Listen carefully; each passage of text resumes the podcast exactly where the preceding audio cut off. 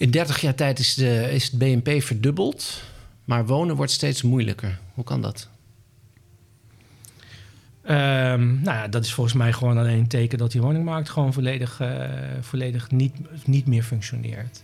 En de belangrijkste, wat is daar de belangrijkste factor achter? Uh, ik denk dat de belangrijkste factor aan, toch aan de vraagkant zit en niet aan de aanbodkant. He, dus de wijze waarop wij door de jaren heen die vraagkant hebben gestimuleerd, dat heeft geleid tot die scheefgroei. Ja, dat was uh, Olaf Slijper, directeur monetaire zaken bij de Nederlandse Bank. Ja, dit was het antwoord op de vraag, meneer Slijper, Olaf Slijper, hoe kan het nou? In 30 jaar zijn we veel rijker geworden. Met z'n allen. BNP is uh, verdubbeld. Ja. Maar wonen wordt steeds moeilijker. Dat is toch eigenlijk een gekke paradox. En de, dit was zijn antwoord daarop. Er is gewoon veel te veel geld naar die woningmarkt gesmeten. Dat maar wacht even, Hans. Uh, uh, Olaf is toch mede samen als vanuit de DNB verantwoordelijk... voor ja. de geldvoorraad, voor het monetair beleid in Nederland. Ja, dat is grappig, hè? Dat vraag ik me al jaren af hoe dat nou zit. Want ze beklagen zich daar al vanaf 2000 over. Nou, het Wellink ook. In 2000 zei hij het gaat te hard met de hypotheekverstrekking. Maar ja, zij zijn daar ook voor verantwoordelijk. En uh, als zij dat vinden en ze krijgen het niet voor elkaar... ja, dan moet je eigenlijk je mandaat inleveren. Want zij zijn verantwoordelijk voor de financiële stabiliteit. En er is alles voor te zeggen dat het financieel stelsel niet meer stabiel is... met zulke dure woningen. Als straks hè, de prijzen zijn nu aan het zakken. Als dat doorgaat, heb je weer allemaal ellende. Je luistert naar Heilige Huisjes, podcastserie waarin ik, econoom-filosoof David van Overbeek en journalist en auteur Hans de Geus op zoek gaan naar antwoord op de vraag: waarom is wonen zo duur? Vorige week stonden we stil bij de vraag of woonarmoede echt wordt veroorzaakt door een fysiek tekort aan woningen. Deze week kijken we naar de vraagzijde en bespreken we het volgende heilige huisje.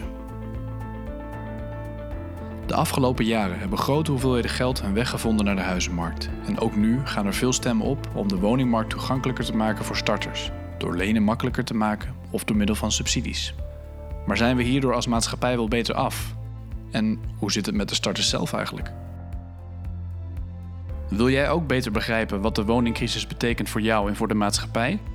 Wil je een verhaal delen of een vraag achterlaten voor ons? Ga dan naar de beschrijving van deze podcast en kijk hoe jij kan meedoen.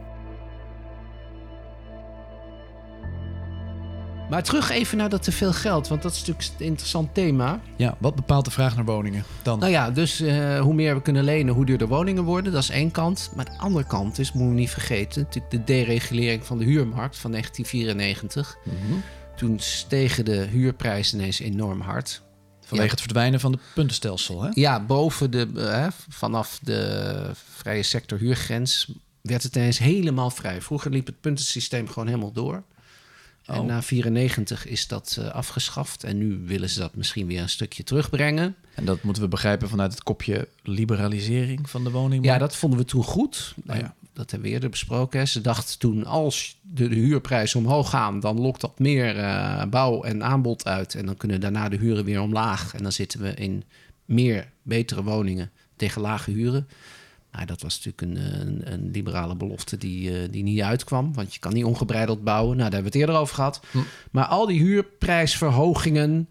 Ja, een belegger die, uh, die maakt een serie huurstromen contant. Dus die gaat veel meer voor een woning kunnen bieden. wanneer de huurprijzen omhoog gaan. Ja. En dat beschrijf ik ook in mijn boekje. Hè, het is steeds haasje over. Ik denk dat begin jaren negentig waren de, de kopers die de die, die prijzen opdreven. Toen je met twee inkomens mocht lenen en dat soort dingen. Nou, toen waren die prijzen hoog. Toen leken ineens die huurprijzen wel heel laag. Dus toen hebben ze die geliberaliseerd. Hm. Vervolgens kwamen de beleggers bovendrijven. Dus die gingen, waren het eerst aan zet. Dat heb je natuurlijk de afgelopen tijd gezien. Ja. En wat Slijpen net zei, hè, van uh, wonen is zo duur geworden doordat de vraag... en dan niet zozeer de hoeveelheid mensen die een huis zoeken... maar de, de potten geld die ze meekrijgen. Dus de koopkrachtigheid van de vraag heeft wonen zo duur gemaakt... Ja. Dat lijkt nu bijna een open deur, maar dat was het een paar jaar geleden nog helemaal niet. Um, het boek van Josh Ryan Collins heeft eraan bijgedragen natuurlijk. Why You Can't Afford a Home. Uh, nou, Jasper Dupont en ik zaten ook al langer op die lijn. Mensen als Dirk Beesemer ook. DNB ook al langer. Maar het duurde even. Uh, ja, want toen DNB dat, dat, dat, ging opschrijven... al, hè? Nou, nou ze zei toen, hou die hypotheek vanwege de financiële stabiliteit in de gaten. Maar echt een rapport waarbij ze zeiden... duur wonen komt door financiering vooral. En dat is zo'n grafiekje waarbij je precies zag... de leennormen en de huizenprijs, die ging precies gelijk omhoog. Ja. Toevallig, helemaal niet toevallig natuurlijk. dat was denk ik een jaar of... nou, twee, drie geleden, nog niet eens zo heel lang... Hmm. En dat is wel leuk, want DNB is daarin, dat was eerst dus een tegendraadse view. Want vraag aanbod, neoclassieke economie, dat kan niet zijn dat financiering zo belangrijk is. En is het wel aan de ECB om dat soort uitspraken te doen? Hè? Toch een beetje politieke uitspraak eigenlijk nou, over wat goed of wat niet ja, goed is. Vind ik toch wel leuk van DNB. Dat ze daar, uh, en dat die Gaan we het later over hebben. Ja, nee, maar dat was dus echt een bevestiging van iets wat we eigenlijk al wisten en vermoeden. En ja, nu zegt, zeggen de meeste mensen het. En nou zagen we deze week weer dat zelfs de nationale hypotheekgarantie, uh, dat die er ook voor pleit dat de huizenwaardeprijs omhoog moet. De grens waaronder jij een, een, een, bij de nationale hypotheekgarantie een hypotheek mag afnemen van 335.000 naar 440.000 euro. Nee, dat, is, dat was, zij pleiten daar niet voor. De pleiten de vereniging Eigen Huis voor. Ja, dat de NHG dat gaat doen. Ja, dat die grens omhoog gaat. Nou, waarom zou de vereniging Eigen Huis daar nou voor pleiten? Wie zijn daar lid van? Eens even nadenken. Dat zijn, dat, zijn dat, de outsiders of zijn dat de insiders? De insiders. Die, juist, dat zijn de mensen die al lang stenen hebben... Uh, en niet willen dat hun huis in waarde zakt. Nou, dat is het antwoord al. Nu zullen media zullen dit opschrijven van... oh, dat is best een goed idee, want dan komen starters weer aan, te, aan te pas. Want Ja. de Vereniging Eigen Huis, die hebben daar erg veel verstand van. En die zeggen dat. Nou, heeft Vereniging Eigen Huis zeker heel veel verstand. Eh, alleen je moet wel bedenken wat hun belang is.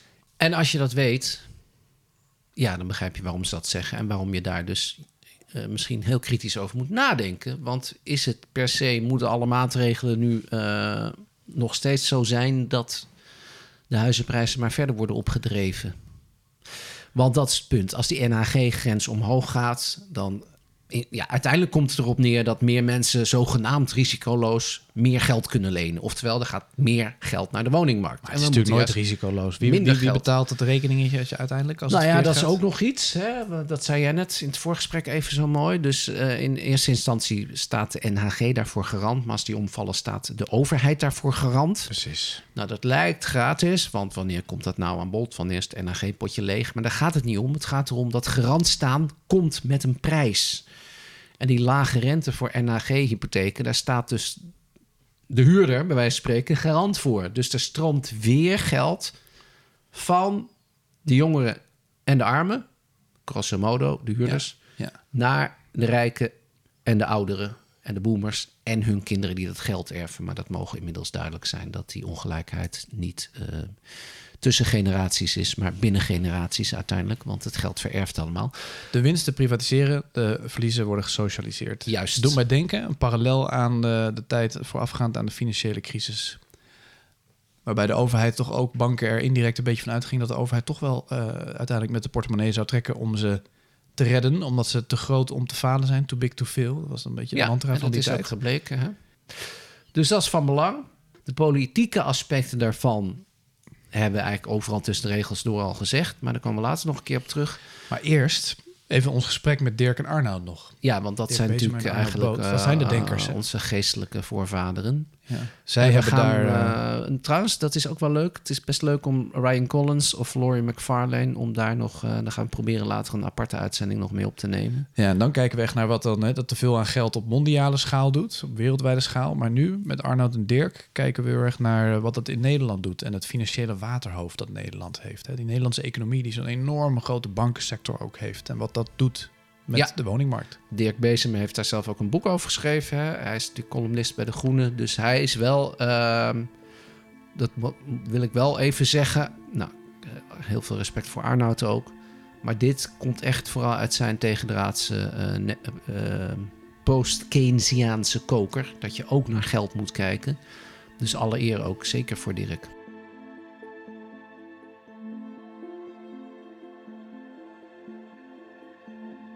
Nou, laten we heel simpel beginnen. Iedereen heeft het over een wooncrisis die er is. Uh, wat is in jullie optiek de wooncrisis? Hoe zou je die uh, definiëren, Dirk? Nou, ik denk dat de meeste mensen dan als eerste het woord schaarste zouden noemen. Schaarste aan woningen.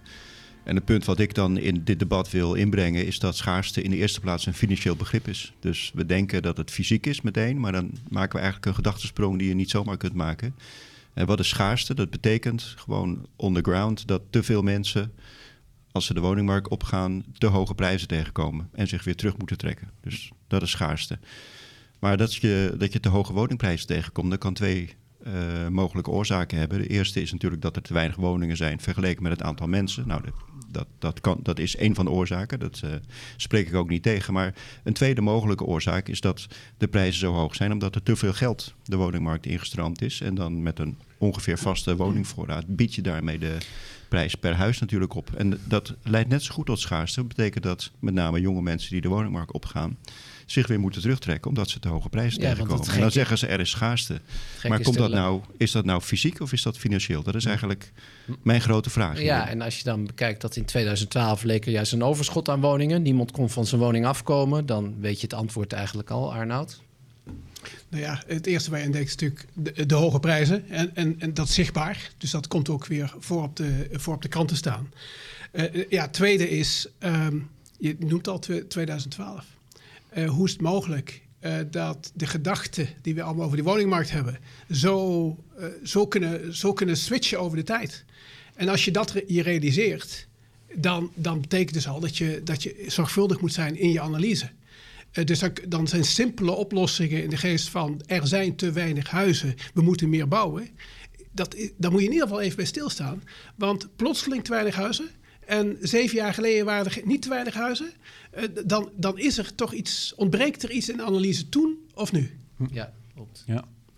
Wat is die blinde vlek, Arnoud? Wat, is, wat ontbreekt er dan eigenlijk? Even als schot voor de boeg. Nou, uh, in 2010 hebben we als Commissie Sociaal-Economische Deskundigen van de, van de Sociaal-Economische Raad hebben we een rapport geschreven over na een integrale herziening of hervorming van de woningmarkt met gewoon de mensen aan tafel die aan tafel zou willen hebben. Eh, Dirk was er toen nog niet, maar ons had Dirk aan tafel gezeten. Uh, maar we hadden, we hadden de economen. We hadden Wissemius als oud-minister van, uh, van Wonen toen ook net. Uh, we hadden ook de woningexperts aan tafel. Zat Hugo Primus ook bij? Hugo mij. zat, Hugo zat er ook bij. Het, ja. en, en, we, hebben, we hebben gekeken naar... Ja, het is natuurlijk, we noemen het woningmarkt. Maar je zou het natuurlijk eigenlijk helemaal geen markt mogen noemen. Want aan de ene kant heb je de sociale huurwoningen, 2,4, 2,5 miljoen. Eh, dat is de overheid toch? Want uh, woningcorporaties is overheid links op en rechtsom.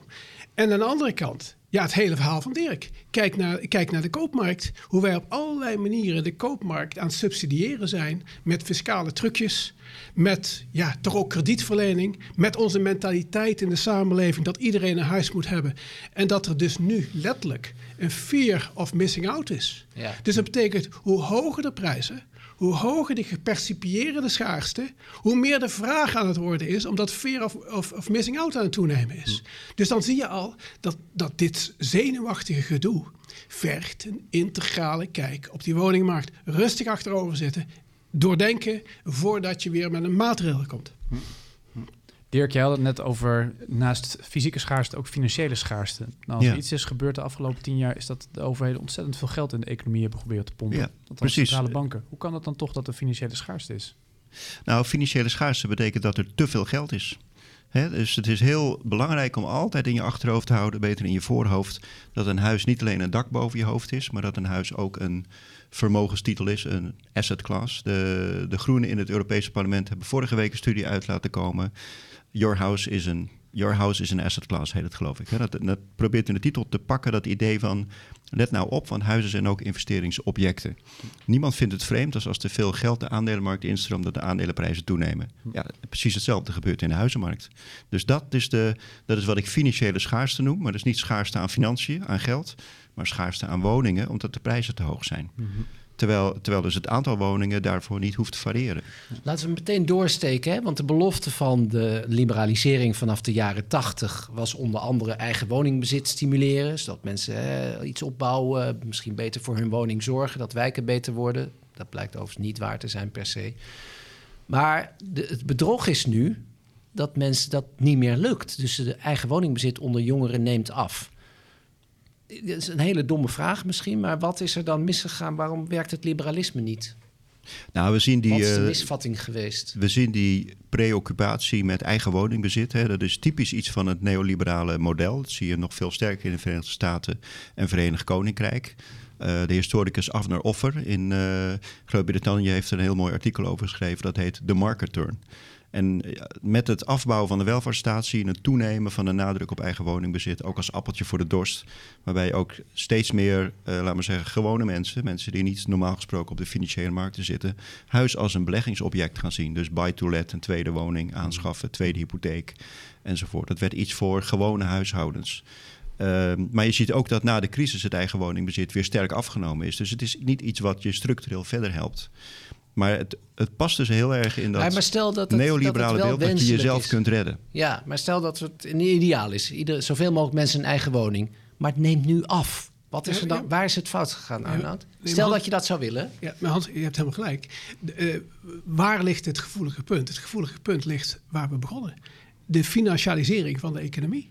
Eh, gewoon een hele simpele parameter. Wat, was, wat waren de uitstaande hypotheken ten opzichte van het nationaal inkomen begin jaren 90? Misschien 30% van het nationaal inkomen nu? Toen? Ja. En wat, was het, wat is het nu? En wat was het in 2008? Want het is ongeveer hetzelfde.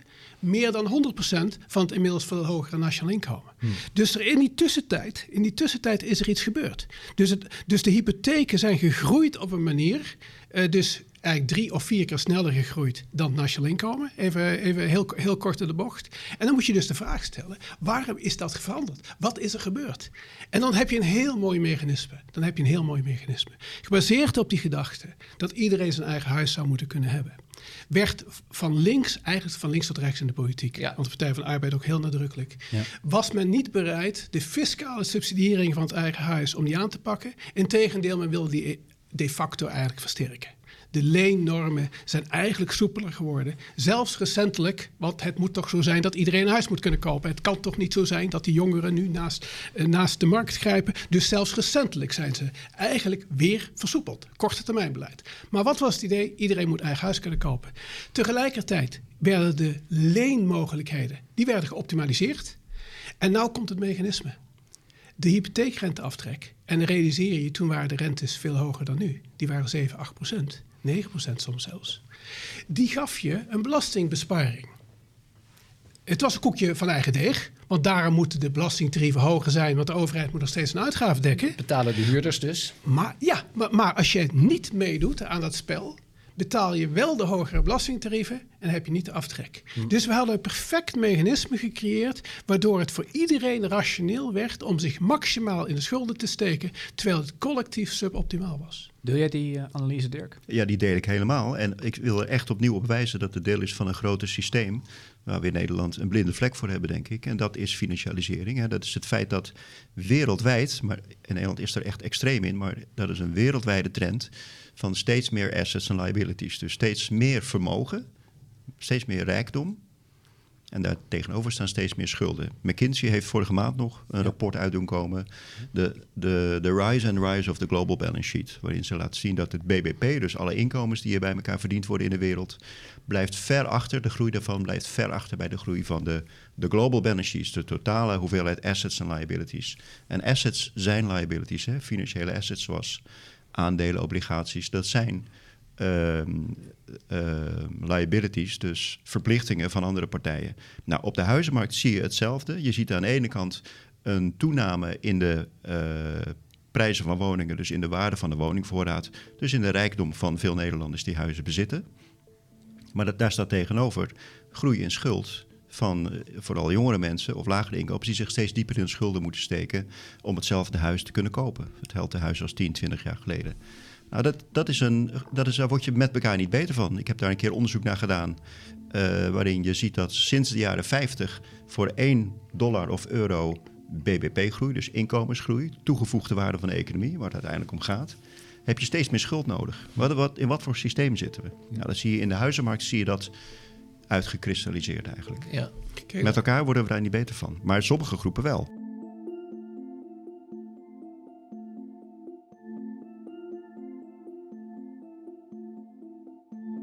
En dat is dus het moeilijke voor de Maar dat politici. is denk ik een van de denkfouten geweest toen, die we nu misschien makkelijk achteraf, misschien waren wij er toen ook allemaal wel voor, maar dat je dus op een gegeven moment een scheefgroei krijgt en je krijgt insiders en outsiders. Want waarom, nogmaals, waarom daalt het eigen woningbezit nu? Waarom was die liberale Nee, maar Hans, belofte een eh, Hans, bedrog? ja, Hans, voordat we die sprong maken, hè, en, Ja. naar het even recente.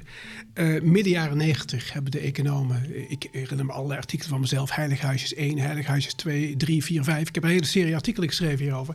Precies dezelfde problematiek, midden jaren negentig. Ja. Maar wat, wat mij echt eh En geschokt... Dus je waarschuwde hier al voor. Ja, ook anderen natuurlijk. Plus Eh, jij hebt politiek- gezegd het voordeel, dat gold voor de woekerpolissen, maar waarschijnlijk ook voor de hypotheekrenteaftrek. Uiteindelijk gaat het in de zakken van de bank en de verzekeraars natuurlijk. Dat, het hele dat, voordeel. is, dat is het, het volgende verhaal. Op het moment dat je het in werking zet, het systeem, eh, is het self-perpetuating. ja. Want je krijgt een hele grote financiële industrie. Die duizenden en duizenden mensen aanneemt. En die mensen moeten iets te doen hebben. En die hebben belang bij hetgeen wat ze hebben. Dus dan krijg je zaken zoals toen de ECB mogelijk in Nederland gevestigd zou worden, had je het initiatief Amsterdam Financial, Financial Center. Daarna hadden we Holland Financial Center. Het werd gezien als, door de overheid als een groeimotor van de economie, die gefaciliteerd moest worden omdat er zoveel mensen voor werkten. Dus het mooie van die financiële sector was, en dan kom ik daar even terug bij het echte punt wat ik wilde maken, maar dit is Ja, wel een belangrijk ja, punt, ja, Hans, want je, je, je lokt dit iets uit. De financiële sector was dus eigenlijk een woekerpolis geworden op de economie. Want die duizenden mensen die daarvan werkten...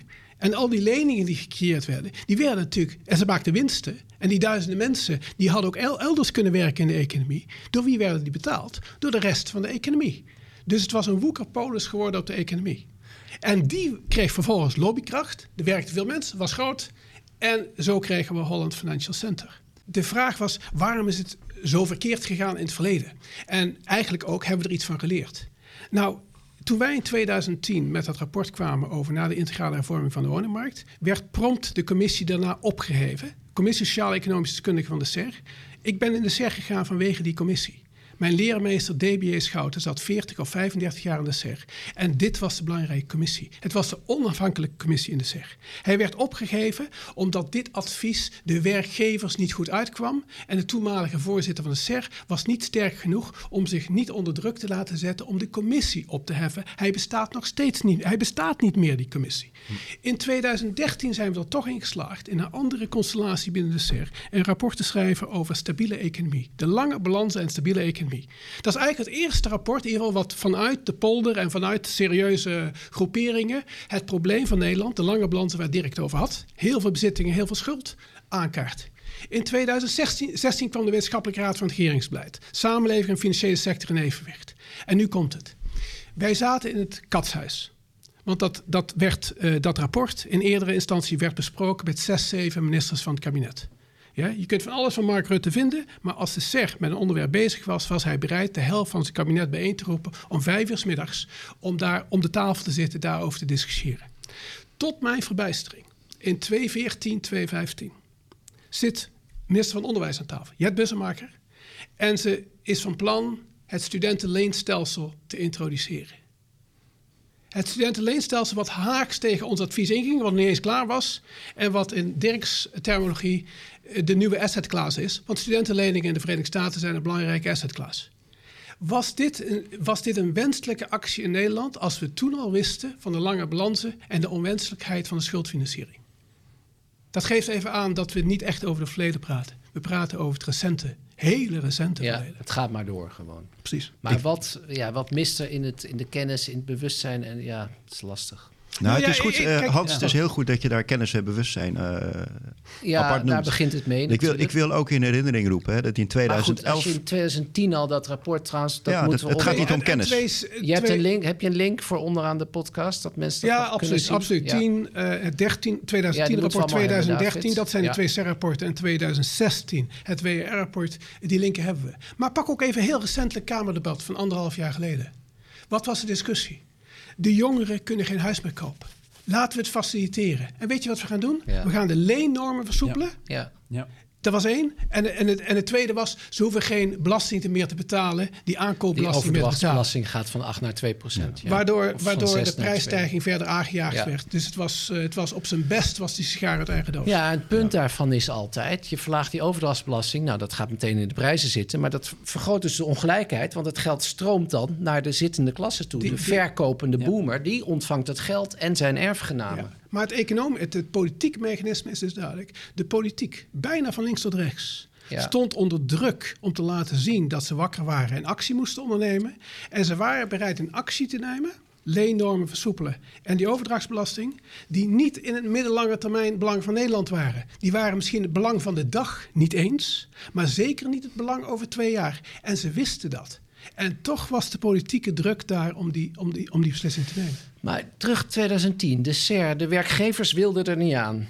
Wat was hun belang om die, even heel kort, om die financialisering uit te breiden en in stand te houden? Ja, eh, 2010, dat was dus het rapport over de woningmarkt. Ja, dat bedoel ik. Eh, dat Zijn dat de bouwers die zeggen nou... Natuurlijk, nee, ja? natuurlijk want, eh, want eh, eh, het, de, de bouwondernemingen is een van de hele belangrijke groepen in VNO-NCW. En de andere belangrijke groep zijn de banken. Maar het is ook wel vastgoed en grond als geheel is natuurlijk wel een lekker onderpand om lekker veel geld te creëren. Waardoor we in de jaren negentig wel een booming economie hebben gehad. Dus Ja, het heeft ook een goede kracht gehad. Het was een, manier, een mooie manier om geld te scheppen. Krijg je Nou, een, krijg je een hele volatiele economie van, ja. Ja, oké, maar ook wel BNP-groei, weliswaar volatiel. En dan we hebben weer- niet en dan weer extreme inflatie gehad. Ik roep in herinnering, Hans, dat de Ja. Nederlandse economie na 2008, er is ook een CER-rapport over verschenen in 2013, na 2008 duurde het in Nederland zeven jaar Tuurlijk. Voordat we weer op het punt op het BBP-niveau van 2008 waren. In België, Frankrijk en Duitsland duurde dat drie à vier jaar. Maar laat ik dan Dus zo fijn is dat niet. Tuurlijk, het ging, later ging het mis. Maar in de jaren negentig... Nee, in de jaren een 90 de- ging het ook mis. Een deel van het groeiwonder wat Nederland toen was, is dat we dachten wassenaar loonmatiging, maar was het niet gewoon puur. eh, Nee, maar dan kom ik, toch, kom ik toch, ja, daar ben ik misschien te veel, te veel academicus voor. Kom ik toch terug Nee, bij dat- Minsky. Ja. Hyman Minsky die zei: The instability of capitalism is upward. De instability of capitalism is upward. Dus het is in de boomfase dat het misgaat. Ja. Dus, dus Minsky had echt een theorie van het kapitalisme, waar we in, van de markteconomie zeggen tegenwoordig. Ja, dat, dat- ik zei het al, ieder financieel systeem, en in wezen is de economie één groot financieel systeem. Ieder financieel systeem dat je loslaat, heeft een ingebakken tendens om een piramidespel te worden. Dus iets wat gaat klappen als je niks doet. Ehm, en dat, dat, die tendens versterkt zich en wordt onomkeerbaar in de opgaande fase. Dus dat is een theorie over het kapitalisme waarbij je zegt... instabiliteit zit ingebakken in het systeem. Je moet reguleren, niet alleen na de, kl- na de klap. Je moet continu reguleren om dat in goede banen te leiden. Dat is heel anders dan vrije marktdenken. En ook heel anders dan marxisme. Hè? Dus marxisme zegt ook het kapitalisme gaat, gaat instorten. Ja. Maar die zeggen... Nee, het gaat omlaag. Het gaat allemaal instorten. Minsky zegt nee, het gaat omhoog. En dan moet je juist oppassen. Dus als jij zegt in de jaren Geniaal, 90 ja. ging het zo lekker, Ja, dat is dus hoe het- toen het fout. Toen ging het fout. ja. Maar even, even twee dingen. Eén, eh, wat, wat eh, Dirks eh, verhaal versterkt. In goede tijden eh, worden de tegenkrachten notabene, de checks en balances notabene ook onderuit gehaald. ja, juist. Terwijl denk even juist voor de financiële hebt. crisis. Moest Ja. er bezuinigd worden op de toezichtsschool van het AFM. Moest er bezuinigd worden op de toezichtsschool van de Nederlandse Bank. Dus in goede tijden precies het tegenovergestelde wat je wilt. Dan moet je juist de checks en balances eh, hard naar voren brengen. Gebeurt het tegenovergestelde. Dat is ook het politieke proces. Niemand in de Tweede Kamer las ook maar enige wetgeving die met banken over, banken, eh, over banken, banken ging. Dat doen ze alleen op het moment dat het misgegaan is.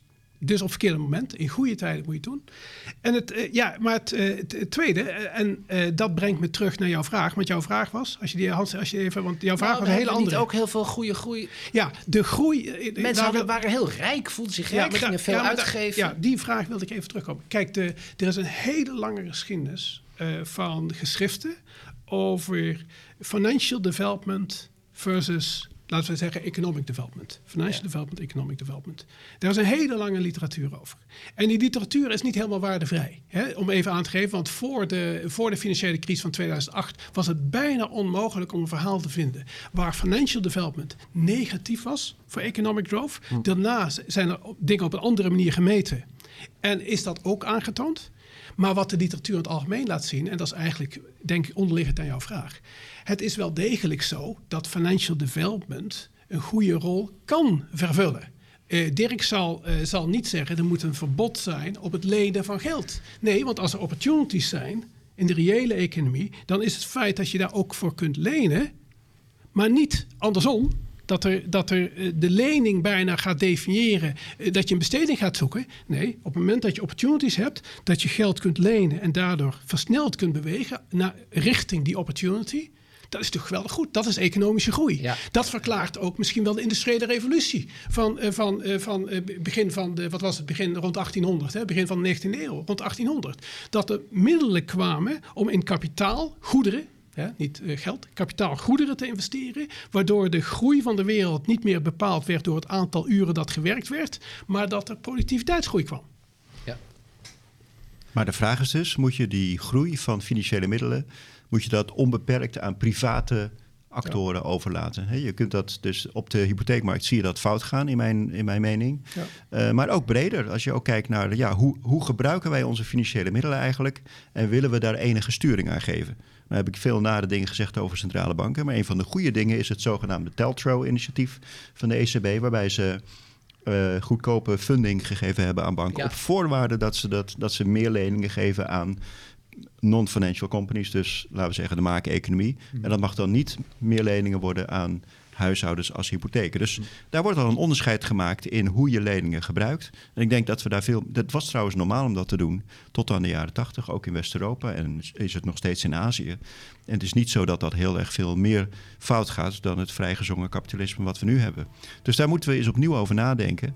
Is er niet een veel grotere rol voor de overheid via eh, kredietbanken, gerichte investeringsvehikels, eh, om, om, die, om die financiële middelen, dat kracht van het kapitalisme, om die de goede, de goede kant op te leiden, eh, niet, niet naar de vastgoedmarkt vaak.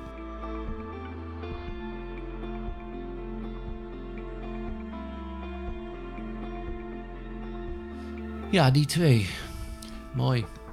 Ik moet zeggen, het woord, het woord eh, financialisering kwam een paar keer langs. Maar dat blijft nog mij nog een beetje...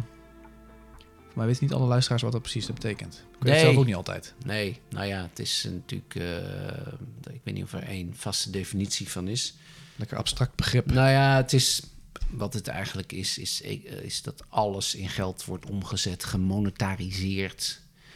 En ook vervolgens nog eens als ergens een voordeeltje aan zit, bijvoorbeeld een huurstroom, om dat, al dat voordeel vast naar nu te halen en daar een lening voor aan te vragen. Dus alles wordt contant gemaakt naar nu en ook gemonetariseerd naar het nu. Ja, dat klinkt een beetje abstract misschien. Maar ik dat zie hier is- nog een definitie. De toenemende invloed van financiële winst op de samenleving. Nou ja, en als je zo gaat kijken, dat is het punt. Het is, het is enerzijds een, een, een transactie, iets, maar het is ook een mentale toestand. Want als je eenmaal zo gaat kijken, dan ga je alles ook langs die lijnen beoordelen. En je gaat ineens met een andere bril naar de werkelijkheid kijken. Dus dat is, ik dwaal nu een beetje af, dat weet Nou ja. ik. Maar bij financialisering hoort dus ook dat de rentes dalen op de een of andere manier. En dat geld goedkoper wordt. Ja, En toegankelijker daarmee dus ook. Hè? en hoe meer je financialiseert, dan zou je denken... de vraag naar geld neemt toe, dus de prijs van geld stijgt, dus de rente stijgt. Maar tegenovergestelde is het geval. Nou, misschien Ja, komen we misschien daar... dat de tucht van hoge rentes neemt af. On- on- in een proces van financialisering, als er goedkoper geld beschikbaar wordt, neemt de tucht van hoge rentes af. Ja. Eigenlijk iedereen, het wordt steeds toegankelijker om geld te lenen. De drempels worden steeds lager. Ja, En dat doet me ook denken aan wat je net zei, dat het een eh, mentaal proces is. Want we hebben vaker in deze podcast gehad dat eh, je je huis steeds meer ziet als een activum. Ja. Als een manier om geld aan te verdienen in plaats van primair een plek om te wonen. en dat is heel vervelend, want als Ja. dat eenmaal zo ver is, je kan nooit terug. Dus daarom zeg ik altijd, we zijn er vaak Dat is de in gezongen. Hmm, bij wie zouden we nou te raden moeten gaan als we een flinke stevige financialiseringskapitalisme kapitalisme kritiek moeten hebben? En dat brengt ons bij het gesprek van volgende week met eh, Rodrigo Fernandes. Van SOMO, onderzoeksinstituut. Ja, en financieel geograaf volgens mij van de Ja. UvA. Een hele ja, kundige, bijzondere mens. Erg links, maar dat mag ook wel eens. En Angela Wigger. Ja, van de Radboud Universiteit. Ja. We gaan het hebben met hen over financialisering dus. Wat dat is. Wat dat doet met de samenleving. En dan gaan we kijken naar bijvoorbeeld waarom heeft Blackstone hier zoveel woningen? Van wie waren die woningen vroeger eigenlijk? Want vroeger was er ook heel veel particuliere verhuur. Dat vergeten we nog wel eens voor de jaren zeventig. Ehm, ja, dat hebben we ingewisseld voor mensen als Blackstone. Ehm, en wat zijn daar de implicaties van? En wat zegt dat over de wereld waarin we leven?